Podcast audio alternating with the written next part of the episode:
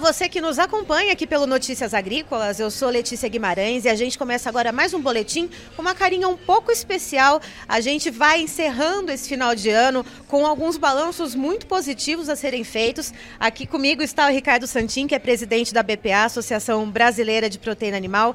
vamos falar um pouquinho sobre exportações, aberturas de mercado. Seja muito bem-vindo, Santin. Obrigado, Letícia. Prazer estar contigo e com Notícias Agrícolas. Santinho, esse ano de 2023 a gente pode considerar que foi bastante próspero para a abertura e ampliação de mercados exportadores para proteínas animais aqui do Brasil? Sim, o mundo teve inflação de alimentos e o Brasil foi olhado e buscado por vários países. Um movimento que o ministro Carlos Fávaro, junto com o secretário Goulart, o secretário Perosa e todas as equipes fizeram, viajando o mundo afora, junto com o Ministério das Relações Exteriores, o Departamento de Promoção do, do, do MRE e as adidâncias agrícolas embaixadas em cada país, ajudaram demasiadamente a gente conquistar novos mercados e não só conquistar novos mercados, em algum deles ampliar as vendas, ampliar os produtos e fazer com que o Brasil cada vez mais protagonista da avicultura mundial. Pelas minhas contas aqui, foram pelo menos 20 missões internacionais esse ano, Santinho. Sem dúvida. O Luiz Rua pisou em 27 países nesse ano representando a BPA. Eu em nem tantos, mas em muitos eu fui. Eu chego a perder a conta de onde é que eu estava direito, mas a gente acabou indo em mais de 20 países, acompanhando o presidente da República, acompanhando o ministro Fávaro, os secretários Goulart e Perosa e mais equipes do Ministério da Agricultura e também só a BPA fazendo feiras e indo mundo afora, mostrando exatamente que a agricultura do Brasil ela é sustentável, ela está preparada com boa biosseguridade, já que enfrentou o desafio da influenza aviária e não tem influenza aviária até agora em seu plantel comercial e está mostrando ao mundo que pode confiar no Brasil. A gente já tinha mostrado isso com a suinocultura brasileira em tempos de peste suína africana e o Brasil ali nadou de braçada, né, Santinho?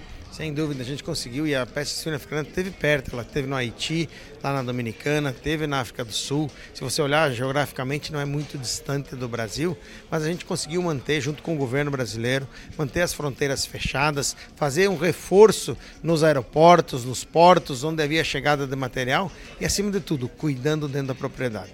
Mais importante, seja na PSA, seja na influenza aviária, quem faz o grande trabalho de prevenção é o nosso produtor, com os técnicos das empresas, mas o produtor no dia a dia, revisando as telas de proteção, no caso das aves, revisando os, os pedilúvios, os rodolúvios, não permitindo visitas de pessoas estranhas, trocando de roupas, lavando a mão, fazendo cuidados normais, seja para a prevenção em aves, seja para suínos.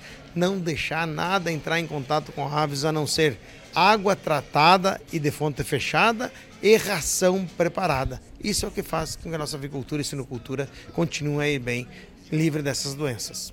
E Santinho, pelos dados que vocês apresentaram durante a coletiva de hoje, uh, esse ano de 2023 foram 11 aberturas de mercados novos para proteínas animais aqui do Brasil, seis ampliações e quatro países uh, uh, que apresentaram isenções tarifárias. Olhando para tudo isso, para carne de frango e para carne suína, é, o que, que a gente pode trazer de balanço? Porque para carne de frango a gente já tinha um mercado bastante pulverizado, a carne suína a gente tinha uma dependência muito maior da China. Comenta um pouquinho sobre isso, Santinho. Bem, nós conseguimos melhorar o perfil das vendas na carne de frango. A gente abriu mercados como Polinésia, como Vanuatu, que são polos turísticos, já que o Brasil já está em mais de 150 países no mundo, então não são tantos países que tem para abrir, e alguns deles são extremamente protecionistas, como a Indonésia, a Nigéria e Senegal. Mas o Brasil está trabalhando junto com o mercado, junto com o governo, para abrir mercados ou para ampliar mercados. Ampliar, às vezes, com mais produtos ou com mais empresas habilitadas para mercados, como aconteceu com Filipinas, para listing para o Chile, para listing na Dominicana e assim por diante. No caso da carne suína, a gente aumentou o perfil. Nós estamos em mais de 90 mercados no mundo e conseguimos a abertura de um grande mercado esse ano, que é do México. Era um sonho da nossa suinocultura ter o México como um comprador do Brasil e o Brasil começou a fornecer. Tem momentaneamente parado por força de uma decisão judicial deles, mas o tema era burocrático, não é nada de problemas de saúde ou de qualidade dos nossos produtos e a gente espera que seja revertido muito rapidamente. A partir disso, o México deve, em pouco tempo, entrar entre a lista dos top 5 compradores do Brasil. E aí isso ajudou. A suinocultura conseguiu se ver menos dependente da China, pulverizando mais as suas vendas para mercados como Filipinas, Singapura, Uruguai, Chile, México, Canadá e tantos outros mundo afora. E outro mercado que brilhou nesse ano de 2023, segundo a apresentação de vocês aqui da BPA no dia de hoje, uh, foi o mercado de ovos férteis e pintinhos de um dia, né, Santinho? Uh, segundo os dados, então, de janeiro a novembro desse ano, em volume de ovos férteis exportados, foram 77% a mais do que o mesmo período do ano passado. Uh, também comente um pouquinho sobre isso. Em tempos de influenza aviária, o Brasil brilhou também. Sem dúvida, isso mostra a qualidade da nossa produção. O Brazilian Breeders, que é a marca setorial que a gente tem em parceria com a Apex das genéticas brasileiras, ela cresceu muito. Cresceu porque, infelizmente, por um lado, teve influenza aviária em vários países e o Brasil não tem influenza aviária ao não ter influenza aviária, conseguimos crescer para ajudar as indústrias locais. E quais países, assim, olhando para esse aumento de 77% nas exportações entre janeiro e novembro desse ano de ovos férteis, quais países a gente consegue destacar, Santinho? Você tem um destaque para o México, principalmente, que é o grande comprador de ovos, de, de, ovos férteis. O Pintos de um dia que vai para o Paraguai, que vai para os países mais próximos aqui da região, já que são o transporte mais difícil, mas vai para toda a América Latina. Mas não só aqui, tem vendas para a Malásia, venda para a África. O material genético brasileiro está sendo reconhecido pela sua qualidade.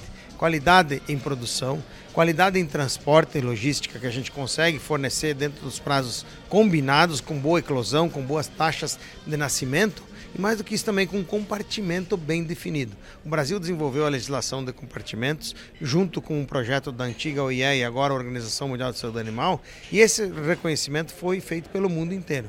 Esses compartimentos das nossas genéticas estão prontos e estão fazendo com que o Brasil seja mais chamado, infelizmente, porque tem influenza em outros lugares e o Brasil está livre e pode ajudar os países e suas indústrias locais em complementariedade.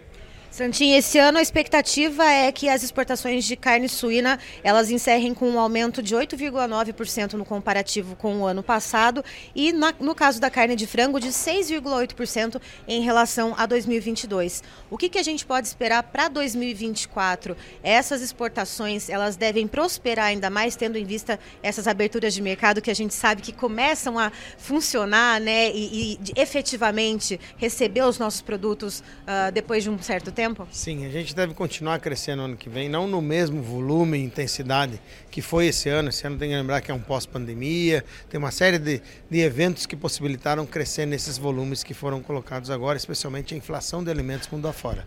Mas cresceremos no ano que vem, a casa entre 1% e 3%, tanto em aves como em suíno e também em ovos. A gente deve em ovos ficar um pouco mais estável na exportação, mas a exportação de carne suína cresce, a exportação de frango cresce também, ainda com uma incógnita que não se sabe qual o efeito da influenza aviária terá nos países que hoje estão enfrentando esse desafio.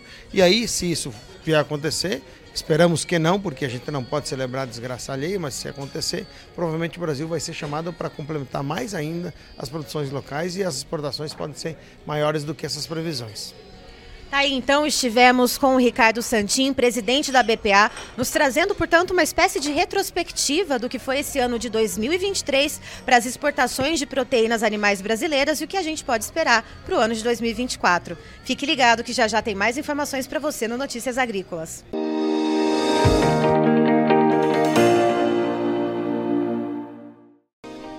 Se inscreva em nossas mídias sociais. No Facebook, Notícias Agrícolas no Instagram, arroba Notícias Agrícolas e em nosso Twitter, arroba Norteagri. E para não perder nenhum vídeo, não se esqueça de nos acompanhar no YouTube e na Twitch Notícias Agrícolas Oficial.